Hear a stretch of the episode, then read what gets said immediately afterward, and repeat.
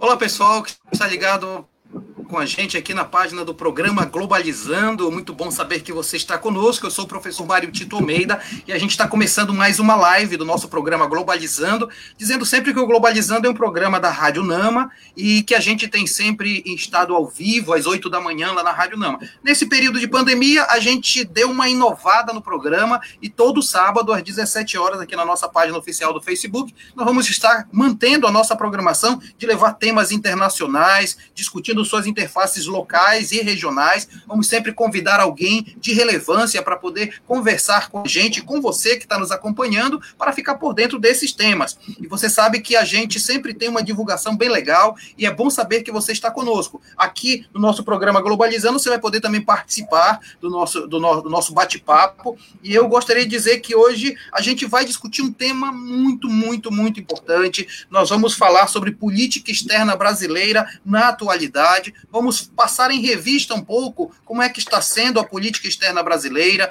o, o, como é que está se comportando de alguma forma, quais são as ações tomadas pelo Itamaraty nesse momento de pandemia e mais, quais foram as inflexões, as mudanças que a política externa brasileira e a própria diplomacia veio trazendo com o atual governo Bolsonaro. Vamos conversar e temos, estamos é, convidando e convidamos, recebemos com muita alegria aqui com a gente para tratar desse assunto o professor Roberto Goulart Menezes, professor é, Roberto, ele é professor associado do Instituto de Relações Internacionais da Universidade de Brasília, meu querido Irel, e ele também é doutor em ciência política com ênfase em relações internacionais pela Universidade de São Paulo. Além disso, ele coordena o Núcleo de Estudos Latino-Americanos e é coordenador adjunto do eixo Razão de Ser da Integração e conceituação de um novo marco teórico na integração da América Latina e Europa no grupo de reflexão sobre integração e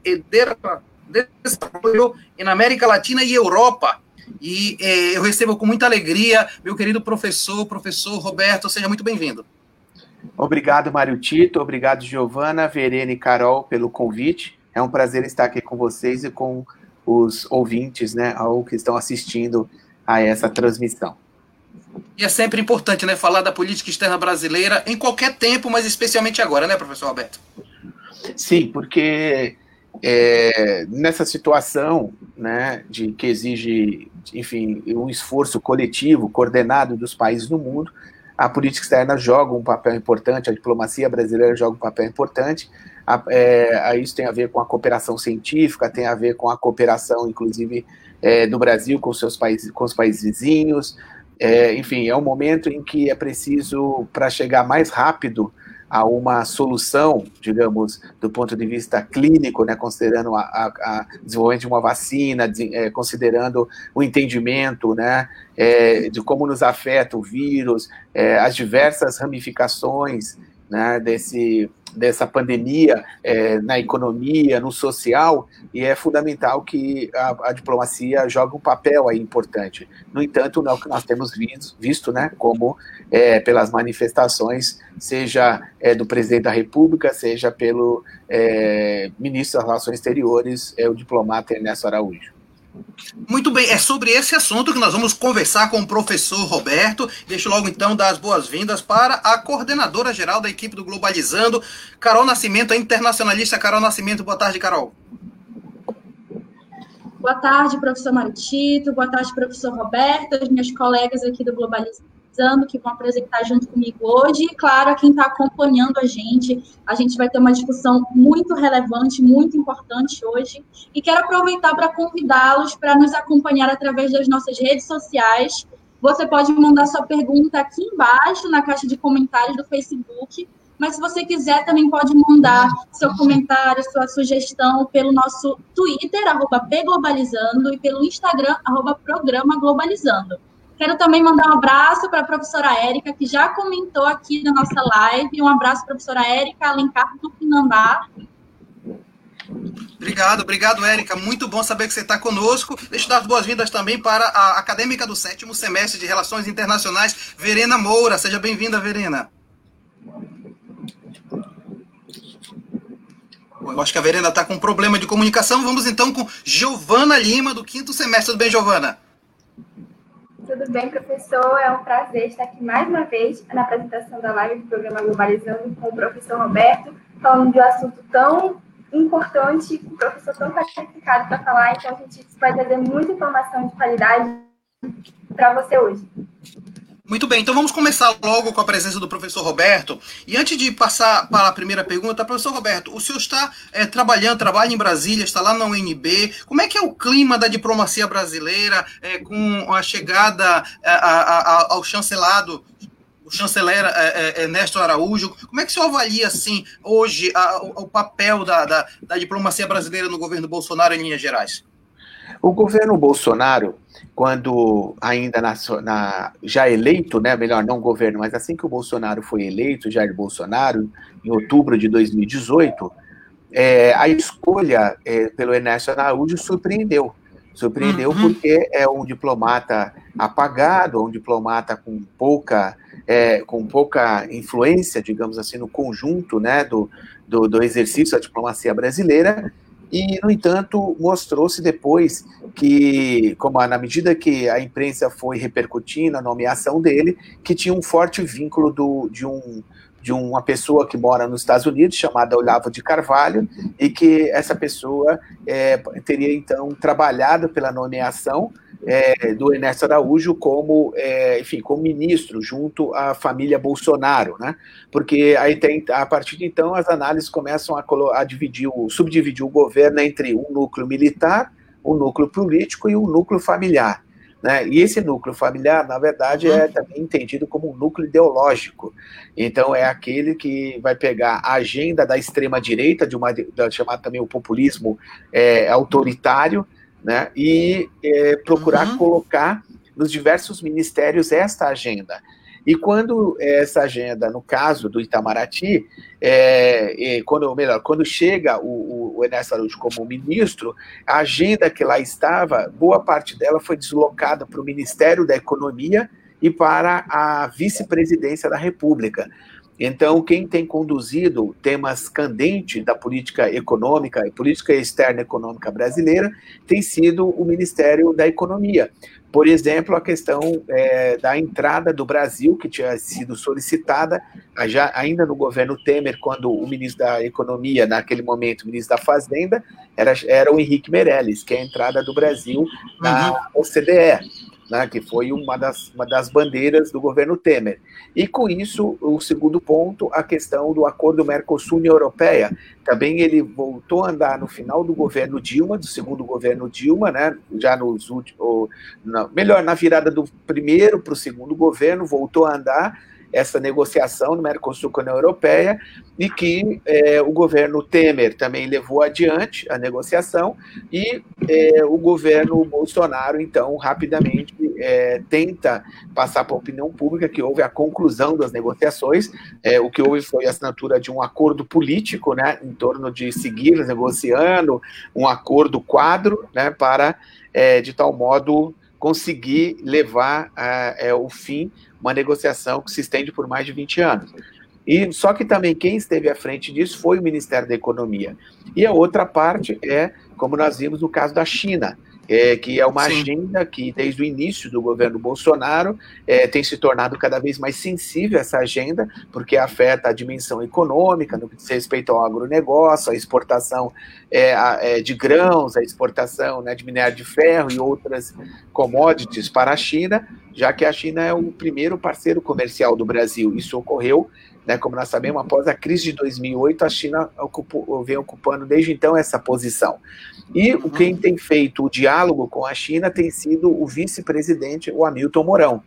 Então, o que nós temos é um ministro, como você colocou assim que ele chega, o Ernesto Araújo, muito esvaziado das suas funções.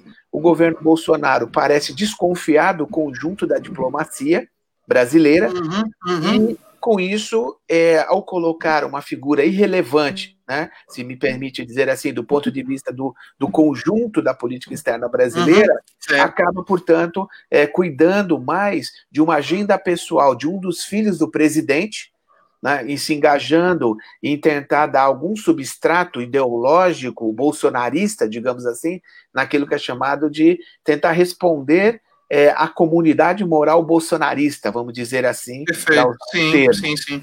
Né? Um uhum. termo que é, nos aproxima disso. Então, é muito preocupante desde então, tanto que é, nesses 15, 16 meses de governo, né, é, 16, 17 meses de governo, o que nós temos é, é uma coisa até inédita, porque é, recentemente é, a gente acho que vai ter tempo de tratar aqui ainda no programa, é, que diplomar, é, ministros, ex-ministros das relações exteriores ou que ocuparam né, é, também cargos é, na diplomacia brasileira, eles é, fizeram, assinaram uma carta conjunta exatamente para chamar a atenção é, em relação a esse descalabro que tem sido a política externa brasileira. Muito bem, são palavras iniciais que a gente vai discutir aqui ao longo do programa, e é sempre bom saber exatamente do ponto de vista de quem está nas relações internacionais, especificamente ali no centro de poder, que é Brasil. Carlos, tem informações para a gente, né? Tem perguntas, né? Tenho sim, professor. Nós coletamos algumas dúvidas dos nossos ouvintes sobre o tema. E tem uma pergunta aqui do Davidson Viana, que mandou pelo nosso Facebook. Se você quiser mandar, pode mandar para a gente. E ele quer saber, ele fala o seguinte: a atual política externa do Brasil tem apresentado entraves. Como isso pode afetar a credibilidade internacional do Brasil? Eu acho também que a gente podia comentar um pouquinho na situação que a gente acompanhou ontem da saída de mais um ministro né, da saúde em meio a essa época de, de, de pandemia, uma época tão crítica. Como é que essa instabilidade no Ministério da Saúde consegue, pode afetar a credibilidade do Brasil na gestão dessa crise? Essa, esse termo é muito importante né, na pergunta do Davidson, né? Que é a questão da credibilidade. Eu, é, se possível, queria só voltar a um ponto que é importante, que é o seguinte. Quando, é, em 1986, o Brasil decretou a moratória da dívida externa, entre 1986 e 1993, o Brasil praticamente ficou fora do sistema financeiro internacional. Não recebia crédito, recebia quase nenhum investimento, né? Então, foi um trabalho é, de negociação, primeiro na frente da dívida externa, depois uma negociação na área nuclear, que o Brasil levou uhum. adiante, né, é, que resultou em 1998, por alguns controvérsia, né, enfim, é, mas em 98 a adesão do Brasil ao protocolo do Tratado de Não Proliferação Nuclear. Então, o Brasil, quando ele consegue, do ponto de vista doméstico, estabilizar a economia com o um plano real a partir do governo Itamar Franco, né, depois o Brasil vai na arena internacional, e tinha aquela ideia de que é, o quem escreveu a primeira vez sobre isso, né, a ideia de autonomia pela participação, foi um embaixador chamado Paulo Tarso Flash Lima, no final dos anos 80, uhum. mas que depois acabou sendo é, melhor trabalhada pelo Gelson Fonseca, que foi assessor do Fernando Henrique Cardoso, né, um diplomata, já aposentado, um diplomata muito importante, já embaixador, né, de tal modo que essa ideia de uma autonomia pela participação também tinha a ver a ideia de em busca dessa credibilidade internacional, de tal modo que o Brasil então ele vai construindo aquilo que é chamado uma identidade internacional né, fazendo jus àquilo que é chamado do, do, acúmulo histórico né, das suas relações exteriores, que é, é aquilo que está condensado no capítulo, no artigo 4 da Constituição, que é a não intervenção, a autodeterminar, respeito à autodeterminação dos povos, seja, a soberania, o respeito aos direitos humanos, né, a, a solução é, pacífica dos conflitos, resolução pacífica dos conflitos. Então, a partir da, daquele momento, nesses últimos 25 anos, né, desde o Plano Real, vamos colocar até 2018, 2019, o Brasil vinha acumulando, inclusive, um protagonismo internacional. Então nós podemos... Inclusive, professor Roberto, eu, eu tive a possibilidade de participar de várias conferências de relações exteriores promovidas pela Fundação Alexandre de Guzmão, pelo Itamaraty. Isso, isso era patente, porque eram convidados diplomatas do mundo todo que reconheciam no Brasil uma referência nessa área, não? E um, você põe um ponto importante ao lembrar das conferências chamadas CORE, né, Conferência de uhum. Relações Exteriores, porque isso mostra a, é, a disposição também de uma parte do Itamaraty em dialogar com a sociedade civil porque nós temos, né, quando discutimos política externa brasileira, os períodos da política externa brasileira, nós vemos que de 1985 para cá, é, o Itamaraty, né, que é o prédio aqui, o palácio em Brasília, que é o Palácio Itamaraty, que abriga o Ministério das Relações Exteriores, Né? E o Itamaraty ele veio é, de, depois, sobretudo nos anos 90, com o fim da Guerra Fria, mais abertura, é, a, é uma abertura com a sociedade, com empresariados, né? Sociedade como um uhum. todo, estou falando de maneira mais ampla, porque é, sociedade civil não inclui aqueles que buscam o lucro, né? Então, mas eu estou falando de maneira mais ampla, uhum. né? Sociedade, de tal modo tem interlocutores, né? Estabelecer interlocução com os diversos setores, movimentos sociais, em alguns momentos, o empresariado, né? É, enfim, é, é, sindicalistas. Então você precisa, né, é, determinados temas da política externa, por exemplo, quando envolve uma negociação comercial que pode vir a afetar o emprego, né, enfim, no Brasil, as centrais sindicais, elas precisam ser ouvidas, precisa ter diálogo uhum. com elas também, entender, elas, elas se interarem é, de algo que pode afetar diretamente, é claro, a, a, sua, a base que ela representa né, que elas representam, que são muitas centrais no Brasil. Então, essa abertura que nós, nós é, vimos, né, que aos poucos, ainda muito tímida, mas de todo forma, todo modo já era um bom sinal, ele sofreu um total retrocesso. Recentemente, coisa recentemente melhor, nos últimos dias, tem inclusive um artigo no jornal O Globo mostrando, um artigo, não, uma matéria, melhor dizendo, mostrando é, como que a Fundação Alexandre de Guzmão, que é a editora, a fundação que edita né, é, é, o pensamento, a pluralidade de ideias, enfim, acerca da política externa brasileira, que tem uma contribuição muito importante na internet, tem muitos livros disponíveis gratuitamente, né, livros muito importantes, até uhum. livros da carreira, para acesso à carreira diplomática, estão lá os manuais, é, nós vimos... Lá, na, lá na, na, minha estante aqui atrás tem um monte de livro deles aqui que a gente conseguia baratíssimo, na verdade, né? Baratos e também para uhum. baixar gratuitamente, é uma política que vem se desenvolvendo nos últimos 20 anos, e que agora essa matéria do Globo chama a atenção que a FUNAG está promovendo uma agenda que é uma agenda que ele chamou de olavista, ou seja, são aqueles é, pessoas que não têm nada a ver com, literalmente, com é, os temas que o Itamaraty trabalha, os temas da política externa brasileira, a questão da governança do clima, da governança né, ambiental como um todo, a questão da crise ecológica ou saúde pública global, entre outros temas uhum. importantes da integração regional e assim por diante, e simplesmente virou uma espécie de é, um, um, um clube é, para é, usar o dinheiro público, pelo que está na matéria, que o orçamento da fundação é um orçamento bastante generoso, é, de tal modo que é, para promover é, o ódio, né, me parece que é uma das pautas, promover, inclusive, naquilo que é chamado por eles, por alguns deles, o terraplanismo, né, ou seja, é, atitudes Sim. anticientíficas. E é o que a Carol Nascimento apresentou aí no finalzinho da pergunta, ela complementou, a questão da saída do ministro da Saúde. Né? Nós estamos vendo Sim. que o governo Bolsonaro ele é marcado por um, por um ativismo anticientífico. Primeiro foi o ataque às universidades, aos centros de pesquisa, ao CNPq, à CAPES, né? o ministro, o próprio ministro da Educação é, um, é, um, é, é chamado núcleo lavista, né, esse núcleo ideológico da, de extrema-direita, é, de tal modo que é, nada presta do que é feito nos laboratórios públicos, do que é feito nas universidades, no sistema né, é, é universitário brasileiro. E, e, e, e, portanto, essa postura é uma postura não só negacionista, mas é uma postura anticientífica, né? Portanto, e isso prejudica muito a credibilidade internacional do Brasil. Como? O Brasil é o 13º país em produção de conhecimento no mundo. Isso foi conquistado nos últimos 25, uhum. 30 anos, e com muito esforço da, dos pesquisadores, dos cientistas né, brasileiros e de diversos né, é, é, programas de pós-graduação, cursos de graduação, a importância de programas como da iniciação científica, que está sob forte ataque. Né, que é promovido pelo CNPq e junto com as fundações de amparo à pesquisa dos estados. Então, é, o que nós vemos é um governo anticientífico é, é, na saúde, em outras frentes, mas também é, um governo é, contra o interesse nacional, podemos dizer assim, no que diz respeito à política externa. Muito bem. Olha, o professor, o professor Roberto está tocando em alguns assuntos muito importantes. Eu quero sempre pedir para você, se você tiver alguma pergunta para fazer, algum comentário, use nossas redes sociais, né? Use nossas redes sociais para justamente a gente poder, assim, entender um pouco mais daquilo que o professor Roberto tem falado. Verena, você tem informações para a gente, não é isso?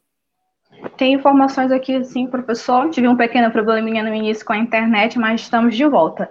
Bom, a nossa equipe né, separou algumas notícias relacionadas ao tema, e a primeira é do jornal Folha do Brasil, que diz que um debate promovido pela Brasil Conference da Universidade de Harvard, ex-chanceleres criticaram e se posicionaram contra a atual política externa do governo é, do Brasil. E como o professor já falou ainda há pouco, né, que teve o artigo, a matéria, e acho que é um pouco disso, né, que para a gente ver que não é só nós, nós acadêmicos, nós, a própria sociedade que está insatisfeita com o que está acontecendo com a política externa brasileira, né. As pessoas que já passaram pelo Itamaraty também estão insatisfeitas com isso e, e, e é mais ou menos por esse caminho. Os grandes quadros, né, professor Roberto, da, da, da diplomacia brasileira estão meio que afastados, né? Aquelas pessoas que a gente tinha como referência a referência que vocês desse, dessa carta, dessa, dessa, desse debate que resultou no documento, seja o Amorim, seja o Rubens Recupero, Fernando Henrique Cardoso, é, nós temos massa crítica de gente que está de fora, foi colocada de país também não deixa de ser um, crime de lesa pátria, de alguma forma, né? Isso, é, o artigo, ele chama a atenção, primeiro, exatamente porque quem, os signatários do artigo, eles, eles ocuparam até, às vezes, posições antagônicas no debate brasileiro acerca né, é, do, do Estado brasileiro, mas não irreconciliáveis. Ou seja, é, mostram que são visões de mundo é, não quer dizer que seja uma visão de mundo convergente, é clara deles, mas o, o, o, que eles, esse atual governo deu as costas para a política externa brasileira, por aquilo que é chamado patrimônio, né, como se aparece na literatura é, do, do, da política exterior brasileira, e de tal forma é, que ao atropelar todas essas iniciativas que já estavam em andamento, muitas dessas iniciativas, ao, ao tentar puxar o Brasil para um grupo é, pro, ou melhor, por uma posição que o Celso Amorim havia dito do governo é, Temer, que era no cantinho do mundo, né? Então não estamos nem no uhum. cantinho do mundo. Nós estamos é, numa situação que é uma situação que o Rubens e Cooper já vinha chamando a atenção há algum tempo, ele é um dos signatários desse texto, que é o que o Brasil está indo para uma posição de pare internacional. Ou seja, é, isso está prejudicando, como a, na questão que a Carol colocou é, anteriormente, a questão acerca da credibilidade, e a credibilidade tem, é, inclusive, é, levado ao receio de investidores internacionais. Não é só apenas a China comprar soja brasileira ou produtos brasileiros. Nós estamos vendo que é, o Brasil, as, é, melhor, as embaixadas no país estão é, recomendando que os seus concidadãos é, saiam do país. Então, a Alemanha já solicitou isso, os Estados Unidos já solicitou isso, a França, ou seja, vai aumentando o número de países, porque o Brasil está sendo visto como um país que o governo, embora o governo federal tenha atrapalhado muito é, é, os governadores, tenha atrapalhado os prefeitos que têm menos recursos, né, não ser das cidades mais ricas do Brasil, como São Paulo, algumas né, das capitais que ainda têm um, condições de se somar ao esforço estadual, mas que, apesar do governo federal, na, é, do, do poder central, digamos, do presidente da República e os seus assessores mais, mais diretos, é, ainda estava funcionando a saúde. Ele falava uma coisa, mas o que era feito era outra.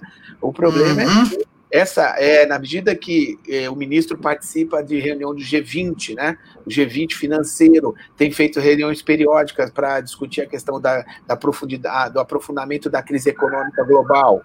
É, depois você tem os ministros da saúde discutindo também no G20 é, exatamente para buscar cooperação é, e informação de alto nível, é, trocar informações de alto nível, é, é, você tem um ministro que é trocado a toda hora, quer dizer, inclusive esse ministro é, pegou o restinho que sobrou da dignidade dele, do que diz respeito pública, né? Porque ele tinha sido desautorizado publicamente. E ele é que uhum. teve a iniciativa de pedir a demissão. Então, isso mostra que é, você tinha uma equipe que vinha trabalhando no Ministério da Saúde, é, o Wanderson, né, que é, que é servidor de carreira da Fiocruz, é, o, o, secretário executivo e assim por diante, todos Gabos, né, todos eles que têm 30, 40 anos que trabalham com a saúde e que você tinha condições ali de, de uma interlocução fina com os governadores, com os prefeitos, exatamente para a gente ter sucesso, né, para poupar é, o máximo de vida que pudermos. Infelizmente, de maneira muito triste, nós sabemos que é, é, é difícil, né? Seria é, desejável, mas é difícil é, conseguir evitar todas as mortes. Mas é, nós não podemos é, como cidadãos, é, cidadãos é, simplesmente nos resignarmos que com estripulias, né, com os caprichos é, de um governo é, como o atual, em que as vidas estão sendo colocadas, né, enfim, entregues à própria sorte. Isso é muito grave. Muito bem, olha, professor Roberto. Professor. Oi, não, Verena, vai, vai. Só um comentário, né? sobre é, colocar sobre os caprichos do, do presidente, né? Principalmente do presidente. Tem até umas imagens que rolam na internet, porque a maioria das coisas, até política no Brasil, vira piada, né? Então, falando de um, uma imagem com to, todos os ministros com a cara do Bolsonaro. Né? Então, ninguém mais ali passa a ter vontade, né? Como se fosse só as vontades do presidente. Então, é um pouco disso, né? De passar a pensar só como o Bolsonaro. Então, era só um comentário mesmo que eu queria fazer é importante, inclusive quero aproveitar, viu, Verena? É, é, essas coisas são importantes. Tem gente mandando um abraço e elogiando o programa, o Samuel Medeiros, o Táfio Leão, a Ângela Peixoto, Cláudio Tuma. Muito obrigado, viu, por estarem conosco aqui no Globalizando, aproveitando a presença do professor Roberto, Roberto é, Menezes aqui com a gente. Deixa eu informações, Giovana. Sim, professor, a nossa equipe separou informações e conteúdos muito importantes para trazer para vocês. Agora nós vamos falar um pouco da nossa diplomacia, que o Brasil tem uma diplomacia forte e uma longa tradição diplomática que é reconhecida internacionalmente e sempre prezou pela negociação e pela, pelo diálogo como a melhor forma de resolver conflitos. Quase nunca, raramente, esteve presente em alguma guerra. E os principais, os princípios tradicionais da política externa brasileira são a soberania, a autonomia, a não intervenção e o desenvolvimento nacional. Então, é um pouco preocupante quando a gente vê a diplomacia atual do governo Bolsonaro, quando nós vemos alguns discursos mais agressivos contra alguns parceiros do Brasil, como China, como Argentina e contra a própria ONU, às vezes. É um pouco preocupante, né, professor? Sim, é, a Verena colocou um ponto importante, que era a questão do o presidente né, buscar um, um ministro da saúde a sua imagem e semelhança, é, e saiu até uma matéria também hoje no jornal, uma entrevista é, de um médico comentando, muito preocupado, porque o perfil que o presidente parece estar é, procurando é exatamente de um ministro anti-ciência.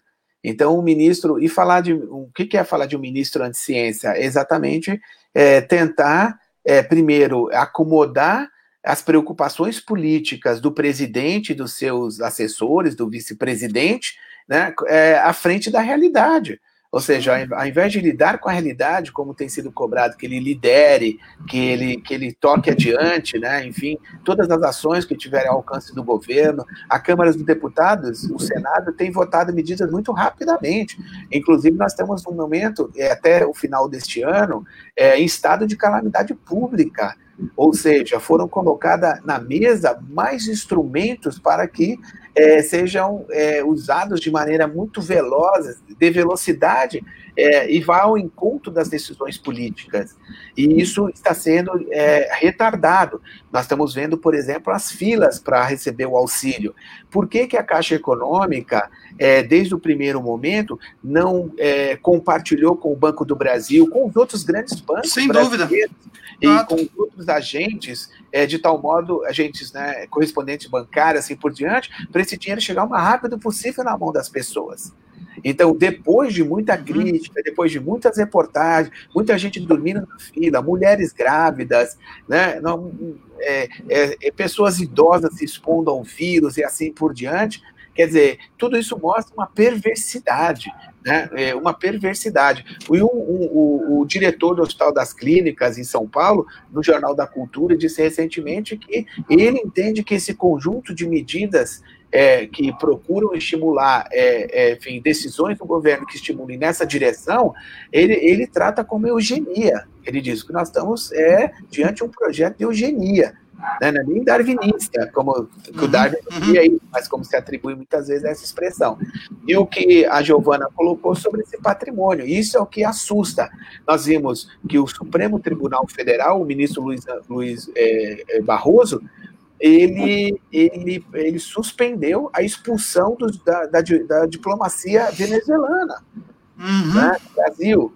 Então, são tomadas decisões, a revelia, as decisões é, que, que podem trazer algum tipo de satisfação para o eleitorado bolsonarista mais arraigado no primeiro momento, mas que o Brasil vai pagar muito caro depois, quando o Bolsonaro tiver, tiver ido embora. Então, Professor esse, Roberto. Esse é um ponto que nós temos que estar atentos. Eu queria retomar uma coisa que a Giovana falou e que você também já falou, é que a Constituição brasileira, ela é muito inovadora nesse ponto, ela define as grandes linhas da diplomacia brasileira. Ou seja, não está em discussão, não está num decreto, num projeto de lei e numa medida provisória, está na Constituição Federal. E, na verdade, quando o governo dá as costas para a Constituição Federal, ele está realmente prejudicando o país como um todo. Uma política de governo que prejudica o país como um todo, não é isso? Exatamente é, professor Mário Tito, porque o que nós temos é que é um governo que tanto o presidente quanto o vice, já durante as eleições, eles diziam que eles iriam privatizar tudo e eles iriam também é, praticamente destruir, não é esse termo que ele usava, esse verbo, mas que eles ia, iriam é, fazer um Estado mínimo no Brasil mas nós não sabemos o que é um Estado mínimo na prática, porque em nenhum lugar do mundo existe Estado mínimo. Na Sem crise dúvida. de 2008, nós vimos que foi o Estado que teve que é, é, vir em socorro, né? É, ir em socorro, é, ir ao socorrer né, as empresas, bancos e assim por diante. Só que lá eram as empresas, então é, tinha uma expressão que se usou na época que era muito grande para quebrar, né? É, é, to be to fall. Então, é, essa ideia de que é, são empresas que, bancos, né, com que tem milhões de clientes, empresas que empregam muita gente, assim por diante, então eles achavam que poderiam se esconder atrás do seu tamanho. Né? E, e, também a imprensa trabalhou muito favorável, boa parte da imprensa no Brasil internacional, a esse socorro. Agora, o que nós estamos vendo também é importante destacar que a, no conjunto a imprensa tem feito um papel muito importante é, de, de a imprensa, é, tanto essa imprensa tradicional quanto né, a, a chamada imprensa alternativa e esses novos meios como este que nós estamos usando aqui nos proporcionam, tem circulado bem a informação. Né? Tanto que uma pesquisa recente é, é, do jornal Valor Econômico, é, publicada no jornal Valor Econômico, né, talvez encomendada por eles, mostra que 94% das pessoas têm conhecimento da pandemia no Brasil. Uhum, tá? uhum. E, e, um número muito elevado é, é, sabe da importância em, em, em, na higiene pessoal, né, lavar as mãos, tomar os. Enfim, uhum. como, como é, enfim, é, quais ati as atitudes deve ter diante da pandemia. E nesse ponto é que é, é nós temos que é, o, a Constituição é o alvo prioritário do bolsonarismo. Né? Uhum. A Constituição é, é, o capítulo social da Constituição. Essa semana o presidente vetou a, a ampliar o benefício de prestação continuada para, para mais idosos, né, porque de 65 anos iria para 60, e para deficientes físicos. Então, só para reforçar com, com, com, nossos telespectadores, assim, né, os que estão participando aqui da live, é que o BPC é, é, foi criado com a Constituição de 88, assim como a aposentadoria rural, né, o uhum. benefício rural, o BPC é benefício de prestação continuada, que é pago para as pessoas que estão incapacitadas ao trabalho, é assim que é denominado, né? É, e, portanto, é, é, e pessoas em condições de extrema pobreza. Então, o que está se fazendo? Está se dando o mínimo para a pessoa subsistir. E, o, e, o, e o, o, governo Bolsonaro, o ministro Paulo Guedes, que é um ferrenho defensor da agenda da, agenda da austeridade, Uhum. Eles, queriam, eles, queriam pagar quanto de apoio à população? Benefício 200, né? Reais. 200 reais, 7 reais por dia, um dólar por dia praticamente. O dólar está quase 6 reais, um dólar por dia. Menos que um dólar e 25 do que a ONU estabelece lá como né, é, é, a faixa. Renda mínima. Exatamente. Então, eu não quero me alongar nessa questão, é, mas queria, é, enfim, é, pegar esse ponto. Como a Constituição, eles, estão, eles querem, é o alvo deles, ou seja, é de o governo Bolsonaro ele tem uma, uma é, um populismo autoritário, que move esse governo é a ideia que fala, ah, ele quer testar as instituições, o limite das instituições. Né? É, ora ele quer contrapor o Congresso, ora quer contrapor o Senado, né? ora, é, desculpa, ao, ao, STF, porque o Congresso é a uhum. Câmara e o Senado, né? e juntos. Então, é, ele quer a imprensa, ele divulga uma notícia, depois ele fala que era mentira da imprensa, então ele procura desacreditar, porque ele quer impor a sua verdade. E a verdade dele qual é? A verdade dele é exatamente é, é uma verdade que tem como, como raiz o autoritarismo. Não tem diálogo, não tem pluralidade, manda jornalista calar a boca, que, que tem que comunicar, é, desrespeita os profissionais. E, e no que diz respeito à Constituição, inclusive ferir a liberdade de imprensa fere a liberdade de imprensa, fere, é, fere como foi é, ter uma CPI em andamento no Congresso, que é a CPI das fake news. Então, esse, esse, esse é um ponto que é exatamente assim, o coração da Constituição de 88 é assegurar a democracia. E o governo Bolsonaro, como ele atenta o tempo todo contra a democracia, as instituições democráticas, ele vai procurando é, é, é, erodir a base né, de cada um desses pilares, né, que tem se tentado se segurar de um jeito ou de outro, mas vem tentando erodir é, é, esses pilares. E com isso, é claro, o nosso tema aqui é a polícia externa brasileira, é, mas é, não se restringe à polícia externa brasileira, como eu procurei é, é, destacar, mas é o conjunto né, é, daquilo que compõe o Estado, as instituições de Estado no Brasil. Muito bem, olha, nós temos participação ainda, é, a professora Érica Alencar e também o doutor Pedro Tupinambá, que é juiz de direito, professor também meu colega na Faculdade Cosmopolita. Ele dá parabéns pelo professor Roberto, e, e, dizendo que fez um ótimo levantamento muito interessante sobre a memória histórica diplomática brasileira até o governo Bolsonaro. E temos também mais abraços aqui, abraços para. É, a Ângela Santos faz o seguinte comentário, né? A nossa credibilidade já está em baixa em relação à nossa desgovernança, inclusive em relação à falta de comunicação com as embaixadas que foram cessadas por ordem do Itamaraty, deixando cegos oficialmente do que acontece no país.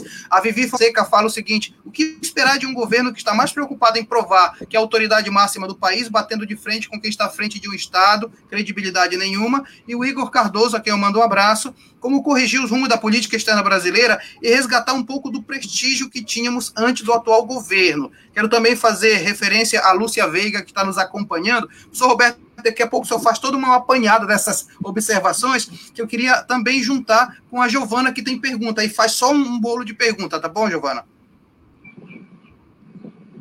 É isso aí, professor. A Maíra Ribeiro também mandou pergunta para a gente pelo Instagram e ela pergunta: a atual política externa brasileira pode afastar os parceiros do Brasil, fazendo eles, fazendo ele ficar isolado e isso afetar negativamente a economia brasileira?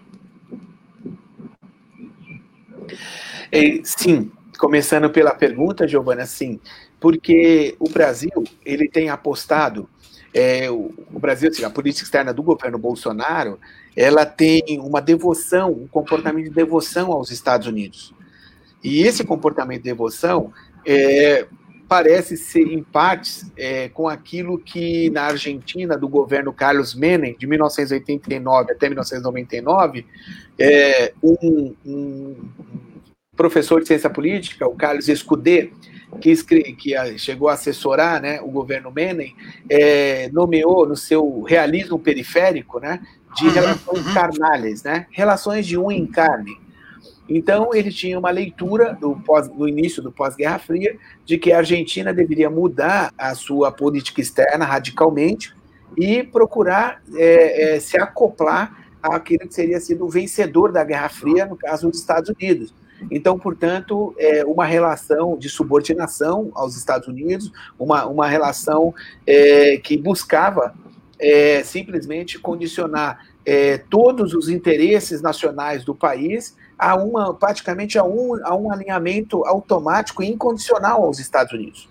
Uhum. E o Brasil nunca teve, é, e, e, é, isso não foi de todo efetivado né, na política implementada na política na Argentina. E no caso do Brasil, o governo Bolsonaro espanta porque quando parece ecoar essa busca de relações carnalhas com, com os Estados Unidos. E isso é um problema, porque o governo Bolsonaro ele tem uma visão congelada no tempo dos Estados Unidos. Ele acha que está lidando com os Estados Unidos, que eram os Estados Unidos que tinha 40% do PIB do mundo, né, do PNB do mundo, que os Estados Unidos que tinham uma, uma, que, uma hegemonia incontestável.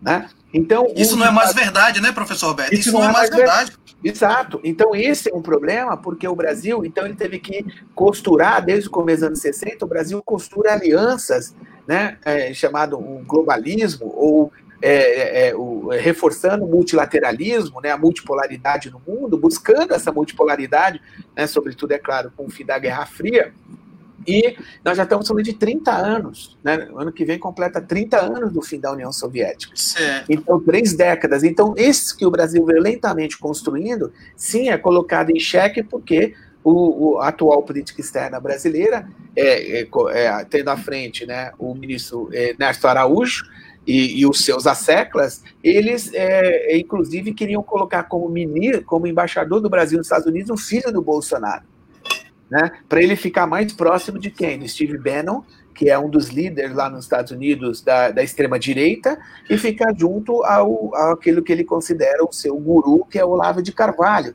Então, provavelmente, é claro, a ida dele, se, se consumasse, indo para a principal embaixada do Brasil no mundo, é, eles provavelmente poderiam ter uma estratégia de colocar um corpo técnico muito bom, a partir né, do segundo, né, é, do, do, segundo nome da embaixada para baixo, a embaixada funcionaria bem e ele ficaria livre para fazer a sua agenda de extrema direita, de, de, é, de a sua agenda é, com o Steve Bannon, né, o Eduardo Bolsonaro, que é deputado, e ele é, ele é também é, papiloscopista da Polícia Federal em São Paulo, né, é, licenciado para ser deputado. Né. Então, essa, essa essa relação com os Estados Unidos, ela confundiu o público com o privado aí. Só que tem o seguinte, os Estados Unidos, eles têm uma política de American First, né? Ou seja, os Estados Unidos em primeiro lugar, em segundo lugar os Estados Unidos em terceiro lugar os Estados Unidos. E o Trump nunca escondeu isso. E o que, que o Bolsonaro fez? Recebeu o John Bolton, que então era um assessor do, do, do, do presidente Trump, é, para é, na área de defesa, na sua casa no Rio de Janeiro, como presidente eleito, e lá ofereceu ao John Bolton, aos Estados Unidos, uma base militar no Brasil, que os Estados Unidos colocasse aqui no Brasil, no território brasileiro, uma base militar. Então, é, desde o início, é, essa política externa, ela não é em si errática, ela é errática pela lente do que a gente tem em relação ao, ao, ao, ao acervo da polícia externa brasileira, mas que ela poderá ser de grande valia caso o Trump venha a ser reeleito, no caso de uma ruptura do regime democrático no Brasil, que contará com o apoio dos Estados Unidos, certamente. Caso seja o então, Trump. nesse sentido, a, a política, nesse sentido, a política norte-americana ou, ou, o período de eleições que eles vivem pode ter reverberação também no Brasil diante dessa, desse quase alinhamento automático do Brasil. Exatamente, porque o Brasil ah, colocou todas as fichas nessa relação, e como na pergunta que a Giovana apresentou, é, como refazer essa, essa credibilidade, como refazer, é exatamente esse tipo de artigos né? O Bolsonaro também reclamou esses dias que pessoas de prestígio, não só da área diplomática, mas é da área artística, musical, assim por uhum, diante, uhum. também estariam, é, é, entre aspas, difamando o Brasil internacionalmente. Né? Uhum. E, então, essa, essa, esse ódio né, do governo Bolsonaro aos povos indígenas, né? vocês estão em, é, em Belém, né, na Amazônia, né? então, uma, é uma área tão importante da política global ambiental global fundamental, é, e vocês acompanham de perto como tem sido né, é, é, um desmonte, né, quais são as consequências do desmonte do Ministério da, do Meio Ambiente, da política de uhum. fiscalização, uhum. é o aumento do desmatamento, como o INPE, o Instituto Nacional de Pesquisas Espaciais, é, revelou recentemente, ou seja, a, a, a, o governo fazendo vista grossa à grilagem de terras, tentou aprovar agora uma medida provisória 910 é, para reconhecer toda essa grilagem de terra, como é, dizendo: olha, agora é nosso governo, agora vocês vão ver como é que é. Então, isso tudo vai imbricando, e o governo Bolsonaro só não se retirou não retirou o Brasil do Acordo de Paris, como fez o Trump, por conta da pressão ambiental global, por conta da pressão também dos parceiros econômicos do Brasil, dizendo: não quero comprar gado de área devastada da Amazônia, não quero comprar soja de áreas devastadas da Amazônia. Então, isso também levou uma pressão econômica muito grande que agora nós estamos vendo na imprensa que a ministra Tereza Cristina, que é uma deputada do Partido Democrata licenciada, e que é ministra, é, é ruralista, né, ministra aí da, da, indicada pela Frente Ruralista Brasileira, né, chamada Bancada Ruralista no Congresso, ela já estaria com seus dias contados no governo também, porque ela acha que tem que haver uma outra abordagem em relação à China que o governo brasileiro não pode ter essa postura de hostilidade. Ou seja, o Brasil ele escolheu um lado. Na guerra entre os Estados Unidos e a China, erroneamente o Brasil escolheu um lado. E o lado que ele escolheu é o lado que ele está alinhado, ideologicamente, está alinhado né, incondicionalmente. E bem rapidinho, quando a gente pensa no Itamaraty, assim, está falando do Itamaraty, é bom lembrar que é uma estrutura, cerca de 1.300 diplomatas, né, é, na, que são da carreira diplomática, tem também os oficiais de chancelaria, porque na diplomacia brasileira tem outra carreira, né, também, que é os oficiais de chancelaria, e que é, no Itamaraty, para ocupar os cargos na diplomacia, é, precisa ser da carreira. Só o cargo de ministro das Relações Exteriores, como nós sabemos, né, mas para explicar para quem está nos acompanhando também reforçar isso, é que pode ser de fora. Assim, o Fernando Henrique foi ministro por sete meses no governo Itamar Franco. Né? É, nós tivemos o Francisco Rezec, que assina esse texto também, que já uhum. foi até presidente do Perfeito. Supremo. Então, é, nós temos o, o, José Serra, que assina o documento, a Luísa Nunes, que não são da carreira diplomática. Então, é o único cargo que não, não tem como é, é, ser, é, ou seja, os demais cargos. Embora o José Serra, como ministro, tentou mudar um pouco isso. Mas, de todo modo, o que, que nós vimos é que é, a estrutura né, é, do Ministério das Relações Exteriores, dizendo, uma boa parte dos diplomatas, eles não concordam com os rumos da polícia externa brasileira, mas também eles têm medo, tudo leva a crer, de retaliações.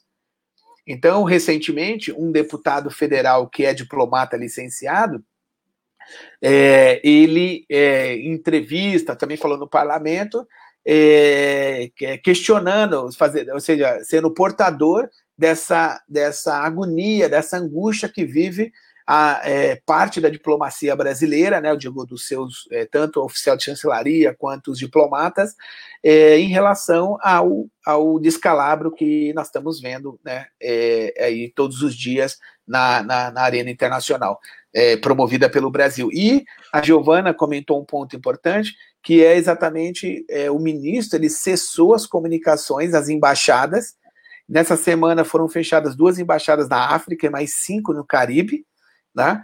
É, e o governo e o, o, o, o, o ministro Ernesto Araújo determinou que não seja enviada né, um release digital, né, que são as notícias do uhum, Brasil. Isso, isso. É para oficialmente, os diplomatas podem acessar, mas oficialmente, é, de tal modo tentando é, é, manter o Brasil como se tivesse né, na, é, no mundo da fantasia, né, ou seja, tivesse numa, numa bolha. Mas, e é isso que o bolsonarismo, né, porque esse ministro é um ministro bolsonarista, olavista, é, então, e, e, eles, eles têm uma racionalidade, mas a racionalidade, é claro, não é uma racionalidade, é uma racionalidade para lá de instrumental.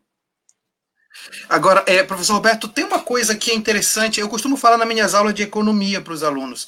É o seguinte, na verdade, o mal que se faz à diplomacia brasileira, lógico, é o mal da imagem, é o mal da credibilidade, mas é o mal econômico também. Porque quando você perde a credibilidade, você perde negócio, você perde dinheiro, você perde mercado. E isso é um ponto muito que, que o, nosso, o, nosso, o nosso telespectador aqui, ele precisa entender. Não é falar diplomacia como algo que só para os grandes iniciados, mas mexe com a nossa vida prática, não é isso?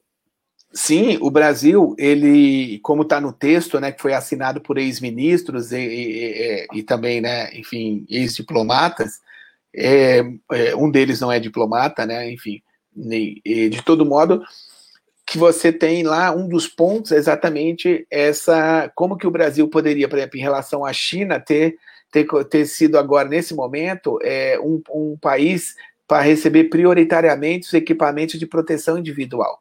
E o que, que nós vimos? Né? Nós vimos num primeiro momento em que o Brasil tinha comprado uma carga, né? Eu não me lembro se o governo do Ceará, qual governo teria comprado uma carga, acho que São Paulo, e no aeroporto mesmo, na hora do embarque na China, a diplomacia dos Estados Unidos foi lá e ofereceu três vezes o valor do, da carga, e a carga foi levada para os Estados Unidos. Uhum. Então, é, nesse momento, nós estamos vendo o caso da Embraer, que o Mário Tito colocou, que por causa da dificuldade econômica do setor da aviação civil no mundo, né? E é claro, o, é, o grande fornecedora é a Boeing, a Boeing tinha feito um acordo para comprar 80% da aviação civil, né?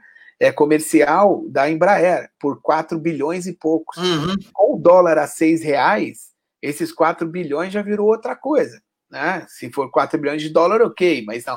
E, e, e, o Brasil tem a chance de ter aquela que é uma das suas dos símbolos da internacionalização da economia brasileira no topo, ou seja, pela tecnologia, um produto de alto valor agregado, é, é, uma empresa nacional, enfim, é, que que tem que emprega engenheiros né, altamente capacitados, que gera divisas para o país e assim por diante, que até um pouco tempo atrás estava entre os 10 é, é, produtos exportados, entre, na lista dos 10 primeiros produtos exportados do país, né, que é liderado por soja, minério de ferro, petróleo e assim por diante, estava lá é, ao mesmo ao lado daquela lista né, desses produtos também são importantes, mas estava ali é, os aviões da Embraer.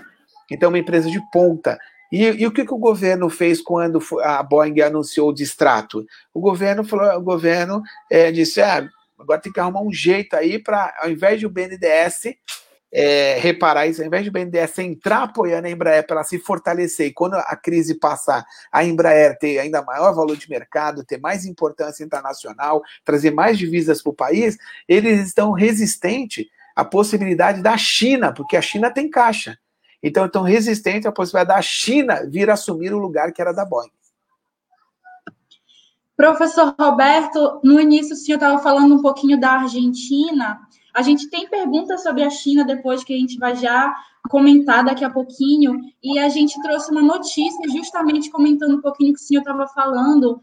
É a notícia do jornal La Voz de Cataratas da Argentina, que fala que a Argentina se distancia do Mercosul por diferenças com o Brasil e outros membros devido à decisão de avançar os acordos de livre comércio durante a pandemia da Covid-19.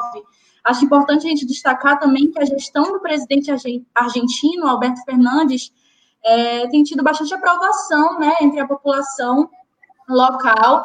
A Argentina, que iniciou o isolamento e o fechamento da, das suas fronteiras, inclusive foi considerada um pouco precoce essa ação da Argentina, mas hoje a gente vê que essas ações tiveram sim muito foram muito proveitosas para a atual condição da Argentina nos, nos casos de, de Covid-19. Sim, é, Carol. Agora, professor Roberto, antes, antes, da, antes da sua resposta, deixa eu só lá dizer quem está mandando um grande abraço para você, nosso querido Cadu Siqueira, nosso colega de doutorado lá no Dinter, é, mandando um abraço para você, viu, professor?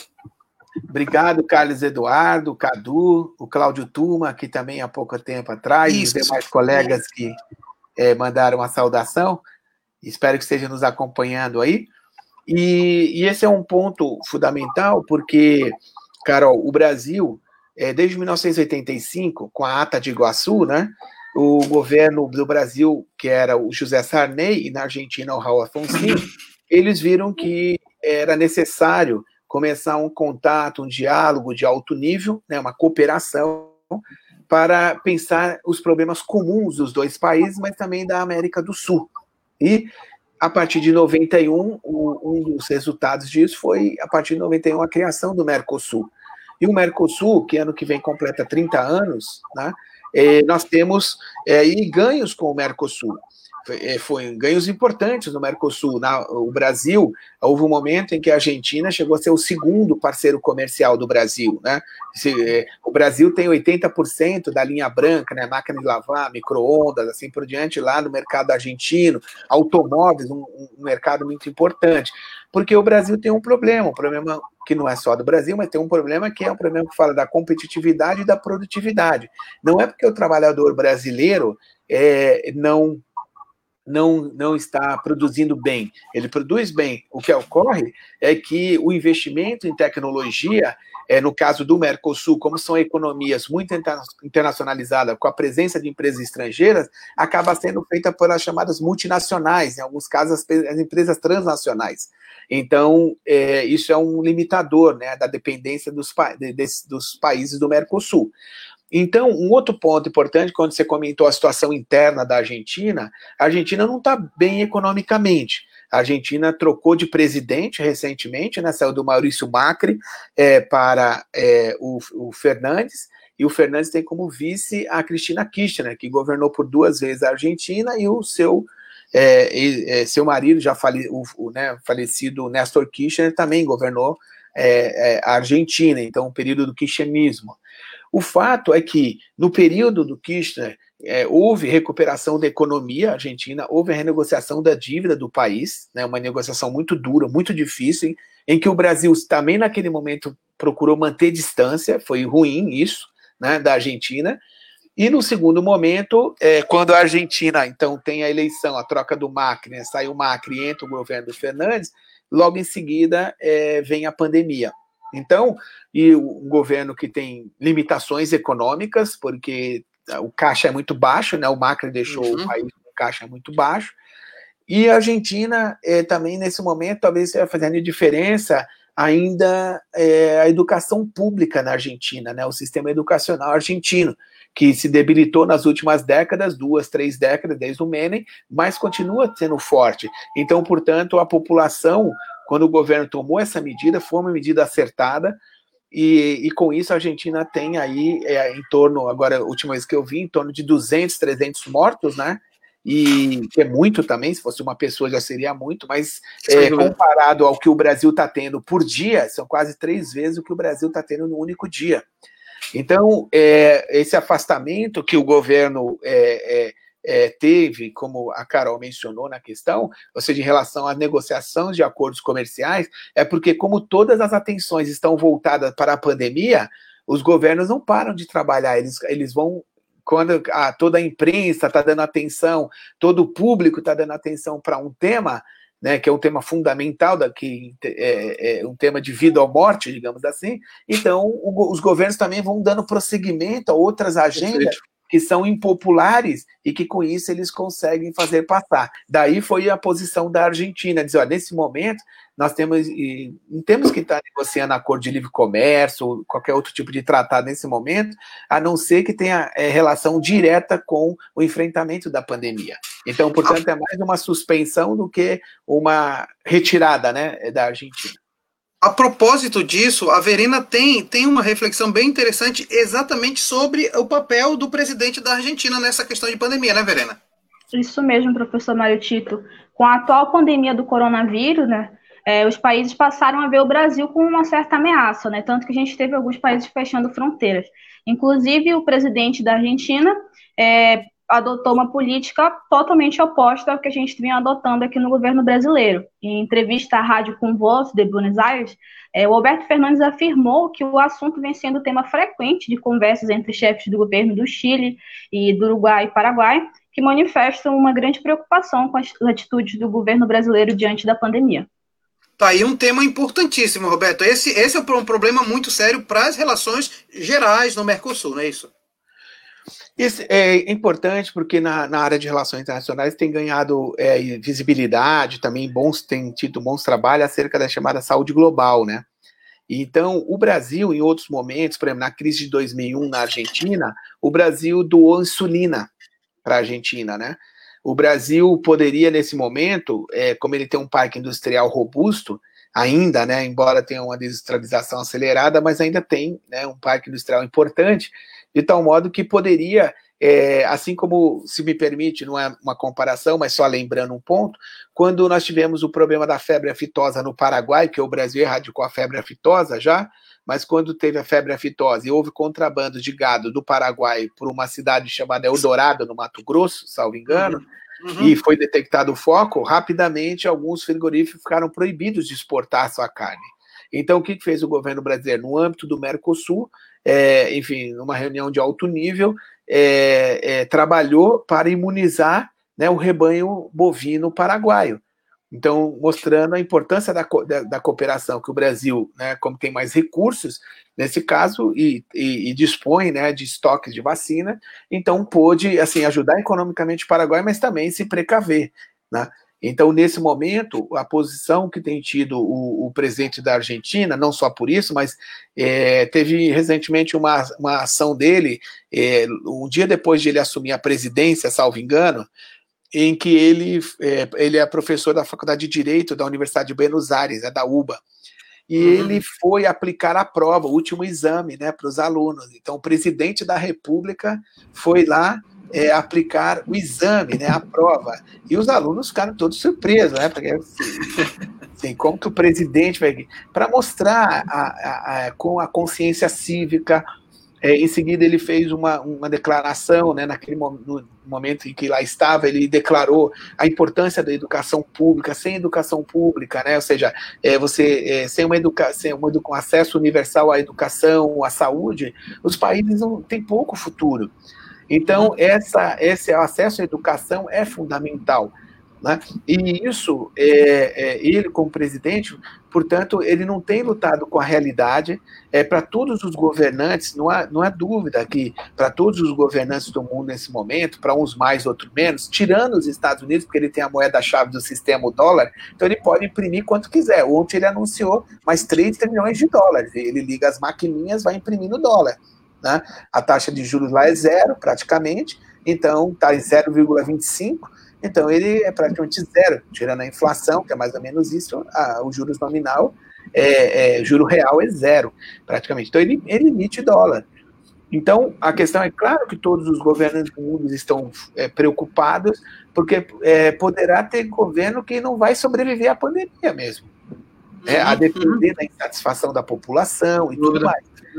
E o governo, então, para terminar esse ponto, o governo é, argentino, como bem é, colocou na questão, ele tem uma boa popularidade, inclusive ele tem postado vídeos de apoio à população, é, de apoio, da, que a população ajude, né? É, os profissionais de saúde, os demais profissionais que estão envolvidos também, porque tem os guardas, né, toda a questão da segurança pública e tantos outros setores que estão envolvidos né, é, diretamente é, é, no, nas diversas frentes de combate à pandemia. Então, isso é muito importante porque é, quem, nós estamos aqui lutando contra a Covid e lutando contra uma, uma, uma, uma, uma política anticientífica. Então, a gente não tem energia para tanto assim, né? E quer dizer, já o fato do presidente né, acolher, é, é, enfim, a ciência, Professor Roberto, eu tenho uma série de pessoas aqui mandando abraços e participando. Sim, pois não, Maritito, desculpa. Eu acho que o Mário Tito. Mário Tito? Pois não. Mário Tito, você Acho que ele deu uma travadinha, mas a gente pode continuar aqui. Tem muita gente mandando pergunta, acho que a gente não conseguiu responder. É, aqui na hora a gente pode responder posteriormente, né, através das nossas redes sociais. Tem muita pergunta chegando para a gente. É, professor Mário Tito, o senhor consegue nos ouvir agora?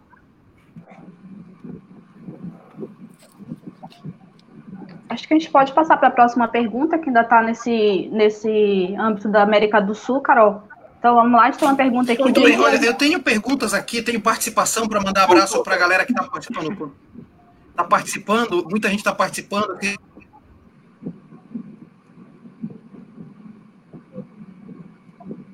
Acho que está um pouquinho atrasado para ele, mas a gente continua. Sim, você está me ouvindo então, agora? Vocês estão me ouvindo agora? Sim. De, deixa, deixa, eu só, deixa eu mandar os abraços aqui, que está chegando muita gente tá mandando pra gente.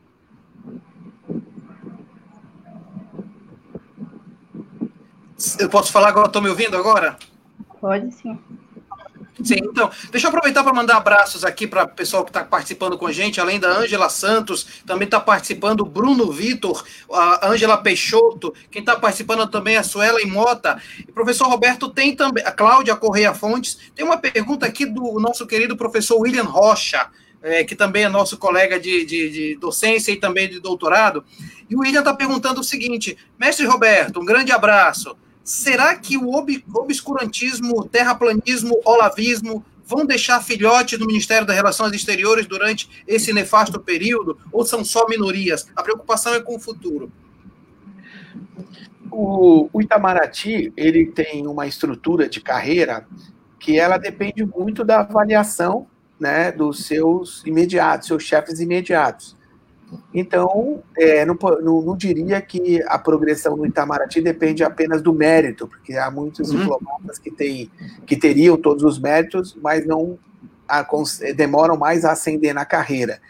Porque é importante lembrar um ponto: no governo é, Lula, quando o ministro era o Celso Amorim e o secretário-geral do Itamaraty era o Samuel Pereira Guimarães, eles perceberam, já sabiam, já conheciam, enfim, como resolver um problema a, a, a, a, tendência é os diplomatas, quando tem que ficar três anos fora do país, eles quererem ficar naquilo que é conhecido como o circuito Elizabeth Arben, né? Ou seja, ir para ir para Washington, ir para Paris, para Berlim, é, é, para Londres, ou seja, esse circuito Ok, e outras embaixadas também tão importantes quanto acabavam que elas eram mais difíceis de preencher esses postos.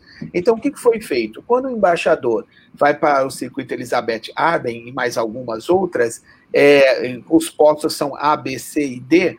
Quando ele vai para esse posto A, o que, que acontece? Ele, ele, não, ele fica três anos lá, quando ele volta, ele conta três pontos. Mas se ele topasse ir para os postos C e D, é, os postos C e D, ele ficaria dois anos e voltaria e contaria quatro anos.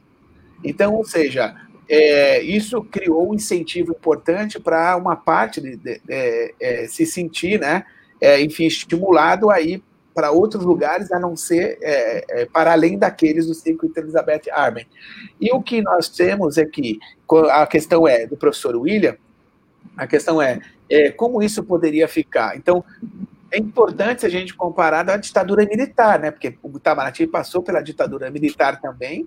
É, há trabalhos, livros que mostram, né, como se deu essa relação do Itamaraty com o governo de, da ditadura, né? É, lá tinha sim diplomatas que eram muito fãs da ditadura e, mas também ah, nesse momento de hoje é, essa ideia de que ele é um é funcionário de Estado, né? Como ele é um funcionário, é uma carreira de Estado, melhor dizendo então ele, ele não deveria se apegar aos governos. E um ponto importante na questão do professor, William, é exatamente o seguinte: o que, que por que, que eu mencionei a questão da carreira? Porque foi através é, dessa reformulação da carreira que o Ernesto Araújo virou embaixador aos 51 anos de idade, 52 anos de idade. Então, porque antes demorava muito mais para se tornar embaixador. Então acabou, é, um pouquinho mais de 50 anos, ele tem 52, 53 anos, se não me engano, ele virou, é, há dois anos mais ou menos, que ele virou é, ministro, é, desculpa, embaixador. Chegou ao topo da carreira, que o termo não é embaixador, mas é ministro de primeira classe, que nós chamamos, uhum. que a gente fala que é o embaixador. E é, um outro ponto importante é que o Ernesto Araújo, o que, que ele está fazendo? Ele está subvertendo, logo que ele entrou, ele ditou medidas para mudar a organização, é, interna na, é, da, da, do funcionamento do Itamaraty, exatamente para pegar os diplomatas mais novos, recém-chegados ou que têm pouco tempo no Itamaraty, e colocar impostos chaves dentro do Itamaraty, de tal modo que ele pudesse dizer, é, dizer ó, tá vendo? Comigo você ganha, comigo você tem essas vantagens. Então, é, o, o, ele não assim como o Bolsonaro não priorizou o mérito ao escolhê-lo como ministro das Relações Exteriores, ele também usou desse expediente para escolher, né, embora as pessoas tenham seu, cada um tem seus méritos, mas escolheu isso como uma prática dentro da Itamaraty. Então, o que ele fez? O Instituto de Pesquisa de Relações Internacionais, o IPRE, é, ele foi lá e praticamente é, é deixou as moscas. É, a uhum. Como já mencionei no início do programa. Então, é, essa, essa, esse perfil é, exatamente é que eles tendem a costurar porque eles estão é, é, dentro da Maraty, porque o, o, bolsonarismo trabalha com a ideia de se reeleger em 2022, né? Então, uhum. portanto, teria um tempo aí de oito anos para tentar, é, é, é, de fato, deixar marcas mais duradouras dentro da diplomacia brasileira. Mas eu creio que isso é, algo que a gente terá que ainda é, é, a, a, a, verificar, né? Ou seja, mais Perfeito. É, nós temos ainda 15 minutos de live. Não vamos fazer o seguinte: não vamos fazer mais um bate-bola nas perguntas, tá, professor? Para a gente dar, dar, conta de tudo que está chegando aqui e otimizar o tempo. Aproveitando para dizer para você que essa live fica gravada, você vai poder acompanhar. Depois, a nossa equipe de mídias também vai disponibilizar para você. É sempre uma aula de política externa que nós estamos tendo aqui, tendo aqui no programa Globalizando. Quero sempre lembrar que o nosso programa ele é originariamente um programa da Rádio Nama, tem sete anos no ar, todos os sábados, em tempos de condições normais de temperatura e pressão, sempre às 8 da manhã lá na Rádio Nama. E enquanto a gente está em período de pandemia, todo sábado, 5 da tarde, nós temos sempre a nossa live. Então, eu queria logo começar a apresentar as perguntas para respostas rápidas e assim a gente dá vazão àqueles que estão participando conosco. Verena, tem, tem, tem pergunta então, não é isso? Isso mesmo, Mário Tito. É, a pergunta é do Elias Rocha pelo nosso Instagram, ainda falando um pouco sobre a América do Sul. Então, a atual política externa do Brasil pode ser considerada mais conturbada que a do Chile ou da Argentina, por exemplo, que passaram por crises recentemente? Essa é a pergunta do Elias. Eu só queria entender, assim, a nossa política externa pode ser mais conturbada, considerada mais conturbada que a do Chile e da Argentina, tendo em vista a crise que eles passaram recentemente. A política brasileira, é, como eu disse, a racionalidade, ela tem uma racionalidade, é, não é a racionalidade é, daqueles que procuram é, no acervo do que já tínhamos em termos de política externa, né? E nenhuma atualização das questões mais candentes do mundo hoje, né? Do que nos afligem. Ela acaba sendo uma política subordinada e é subordinada porque, como está alinhada aos Estados Unidos, é, lembra-se que o, o, o, ministro das Relações Exteriores, quando foi criado o chamado grupo, grupo, é, grupo de Lima, que é logo no início do governo Bolsonaro, que era para lidar com a questão da Venezuela. E o ministro das uhum. Relações Exteriores chegou a manifestar o apoio dele, como ministro das Relações Exteriores do Brasil, a uma intervenção armada na Venezuela. A uma possível intervenção. Na segunda reunião que teve no Grupo de Lima, quem foi foi o vice-presidente, o general Milton Mourão, e lá ele tirou, desanuviou essa questão, disse que não tinha nada disso né, no horizonte, e, e lembrar que o Hamilton Mourão é, já foi adido militar da Embaixada do Brasil na Venezuela, em Caracas, né, do uhum. Brasil em Caracas. Então, é, desanuviou. Por isso que eu acho que nos meses seguintes, do início do governo Bolsonaro, após os primeiros meses, foi se deslocando essa agenda para vice-presidente da República, como mencionei em outro momento, e uma outra parte para o Ministério da Economia. Então, é, a nossa política externa ela é errática, ela é conturbada, por quê? Mais do que isso, o ponto deles é desconstruir tudo o que veio antes. Não é à toa que o artigo né, saiu com todo com tanto de assinatura que teve, como já mencionamos aqui, uma espécie de um manifesto, né, uma chamada Perfeito. de consciência cívica da sociedade brasileira. Muito bem, vamos então passar para a próxima. Giovana, você tem informações, tem um comentário que é feito em cima do jornal La Nación, é isso mesmo? É isso mesmo, professor. O jornal La Nación do Paraguai diz que o presidente do Paraguai diz não ter previsão para reabrir fronteira com o Brasil e declara que o país pode ser uma ameaça aos vizinhos devido ao avanço da pandemia no território brasileiro. Ou seja, a, o descaso do presidente Bolsonaro com as questões do, da pandemia e das, das recomendações da OMS também está afetando os vizinhos do Brasil, na América do Sul. Sim, o caso da, do Paraguai é por uma questão de sobrevivência, porque o Paraguai, é, nós sabemos que é, tem o comércio né, na cidade do leste, que é lá em Foz do Iguaçu, e nós temos uma outra cidade chamada Pedro Juan Cabaleiro, que fica a cerca de uma hora da cidade de Dourados, no Mato Grosso do Sul.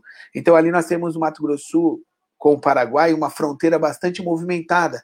E, é, e, e, a, e, na cidade de Pedro Juan Cabaleiro é, só não tem uma ponte como Foz do Iguaçu, mas tem apenas uma rua que separa o que é uhum. Brasil que é o Paraguai. Uhum. Então, como o Brasil é, caminha de acordo com os indicadores internacionais do Imperial College de Londres, é, o mapeamento que a, a, Universidade John Hopkins vem fazendo desde o início né, da pandemia, é, entre outros é, indicadores internacionais, mostram que o Brasil está caminhando rapidamente para ser o foco, junto com os Estados Unidos, os dois principais focos de transmissão comunitária da doença. Então, o Paraguai é, é com um sacrifício muito grande que ele fecha a sua fronteira, né, eu não vejo isso como uma medida hostil, mas uma uhum. medida em que um país que conta com parcos recursos médicos, sanitários, é, se ele tiver que, enfim, enfrentar é, um aumento muito rápido, muito drástico, ele pode trazer um dano muito grande né, à sua população. Então, é nesse sentido que é, reforça a questão da falta de cooperação do Brasil, que o Brasil tem a Fiocruz, o Brasil tem outros centros importantes, né, as universidades brasileiras, entre outros, né, que poderiam estar contribuindo com os países no âmbito do Mercosul, não só, mas sobretudo do Mercosul, mas que resolve é, brigar com a realidade. Muito bem, olha, é, informações importantes, discussões muito importantes, muito relevantes aqui no Globalizando. Carol, você tem agora informações. Tenho sim, professor, vamos lá. Agora a gente já falou um pouquinho do Mercosul anteriormente, agora a gente vai para um outro ponto, né, que também envolve a questão da integração regional e econômica. A principal repercussão gerada pelo modelo de política externa, que segue um, um alinhamento automático com os Estados Unidos será o isolamento internacional do Brasil. Um exemplo claro disso é o aumento do conflito do país com a China, lembrando que a China é o maior parceiro comercial do Brasil desde 2009, há mais de uma década, o que mitiga as chances de cooperação entre os países. A aposta de Bolsonaro em uma política externa voltada para o conflito e alinhamento automático acaba por distanciar também o Brasil de outros parceiros, como o Mercosul e o BRICS. E aí eu queria saber, professor, qual que é o futuro é, de, dessa, dessa integração que o Brasil participa? É, como é que o senhor enxerga essas parcerias daqui para frente? Começando pelo BRICS rapidamente, o Brasil é, não, se, não saiu do BRICS, né, o governo Bolsonaro, mas ele se desengajou, ele está tendo um comportamento de low profile, que diz assim, bem tá lá para tomar café e olhando, sobretudo, como Temer, olhando muito para o Banco de Desenvolvimento dos BRICS, né? O novo Banco de Desenvolvimento dos BRICS.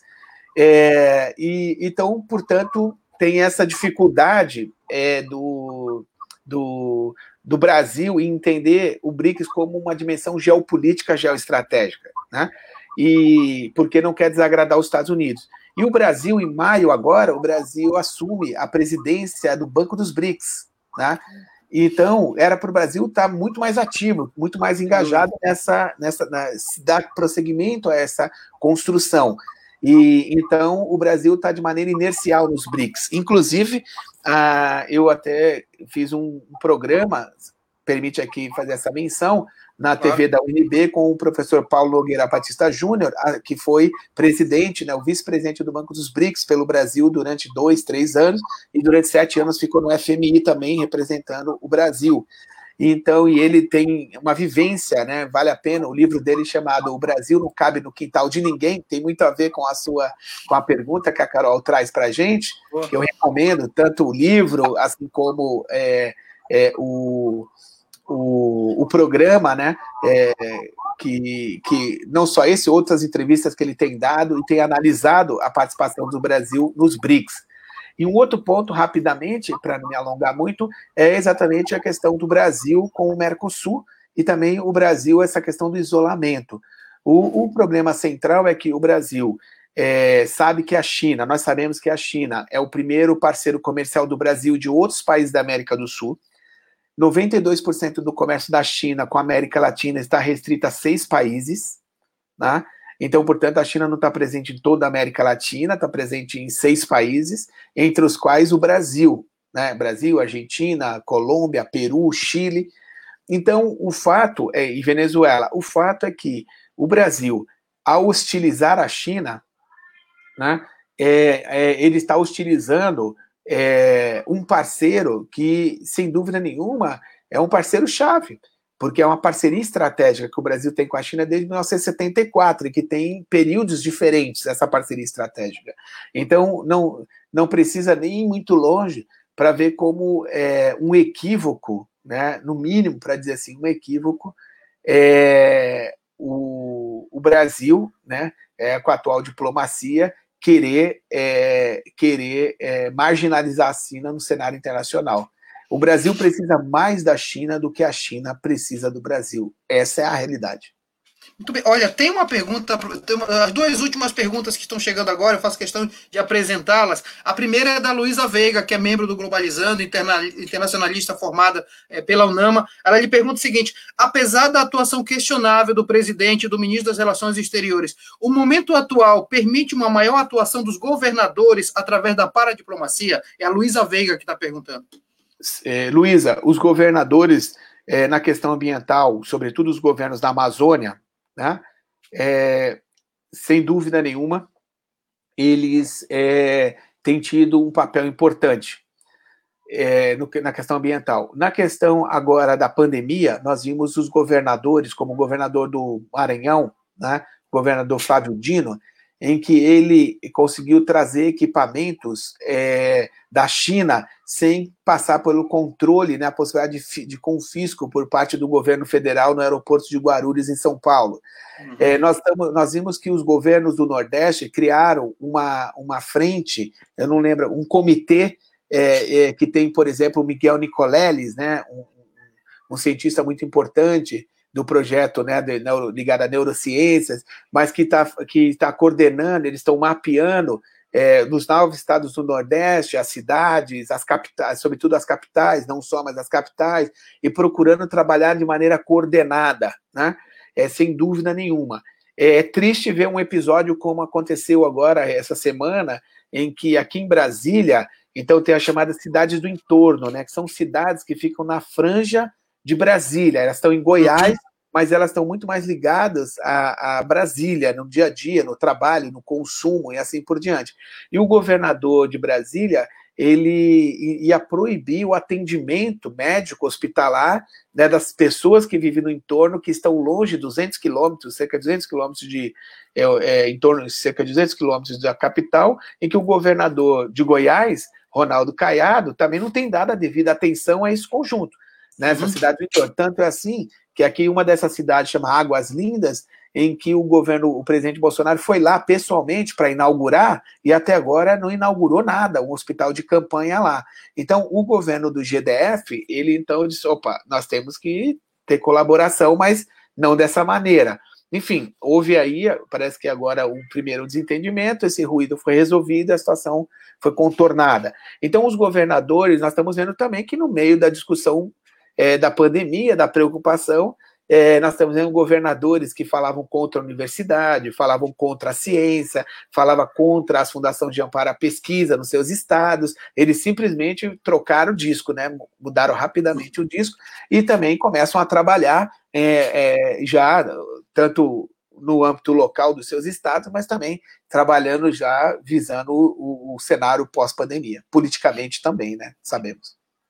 Então, a, é, a, última pergunta é uma junção de várias pessoas. Eu estou tentando buscar exatamente o ponto, que é a pós-pandemia, né? Seja da Suela Mota, que pergunta isso nessa linha, da Ângela Santos também pergunta um pouco disso, e também é do Bruno Doria, que pergunta de que forma a desgovernança de Bolsonaro pode afetar a diplomacia brasileira no cenário internacional pós-pandemia. Os três, mais ou menos, perguntam isso, e essa é a pergunta que eu gostaria que fosse respondida agora como encerramento dessa nossa live, professor.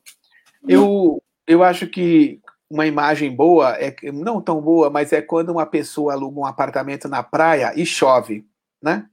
A pessoa aluga o um apartamento, criou uma expectativa muito grande, ela é, comprou o protetor, né, pôs o refrigerante para gelar, sua cervejinha, aí leva uma, um isopor, e aí, enfim, dá o primeiro dia, tá chovendo muito forte, não tem nem como sair na rua. Mas o segundo dia amanhece, não amanhece, amanhece muito nublado, e, a, e aí olha e fala, pode botar roupa de banho que hoje vai da praia, né?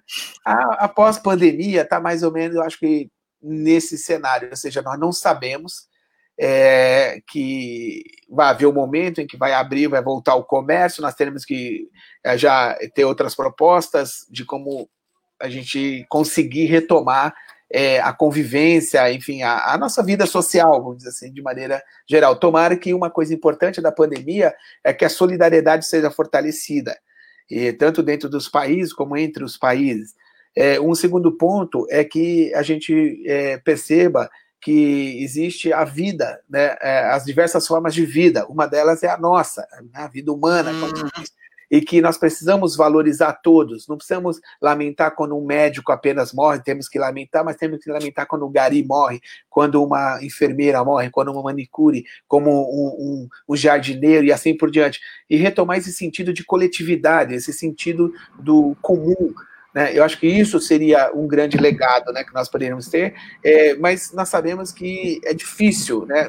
É, por mais dolorida que seja a pandemia, assim como por mais dolorida foi a Segunda Guerra Mundial, a gripe espanhola, a Primeira Guerra Mundial, é, a humanidade, infelizmente, algum, alguns dos seus cacuetes, algumas das suas, é, alguns dos problemas seguem persistindo, o egoísmo, o individualismo e assim por diante. Então, eu creio que valorizar o conhecimento é fundamental, tomara que na pós-pandemia pandemia a gente possa seguir valorizando né, a nossa juventude, a nossa juventude que está na universidade, a nossa juventude que está no ensino médio, nesse momento está angustiada porque estão querendo fazer Enem de qualquer jeito, no meio da pandemia, né? É, veja que não é apenas na área da saúde, a diplomacia que nós estamos falando, mas também aumenta a angústia ainda, né? Dessa, dessa, deixar para os 45 minutos do segundo tempo definir aquilo que nós já sabemos hoje que não tem condições né, de ser realizado. É.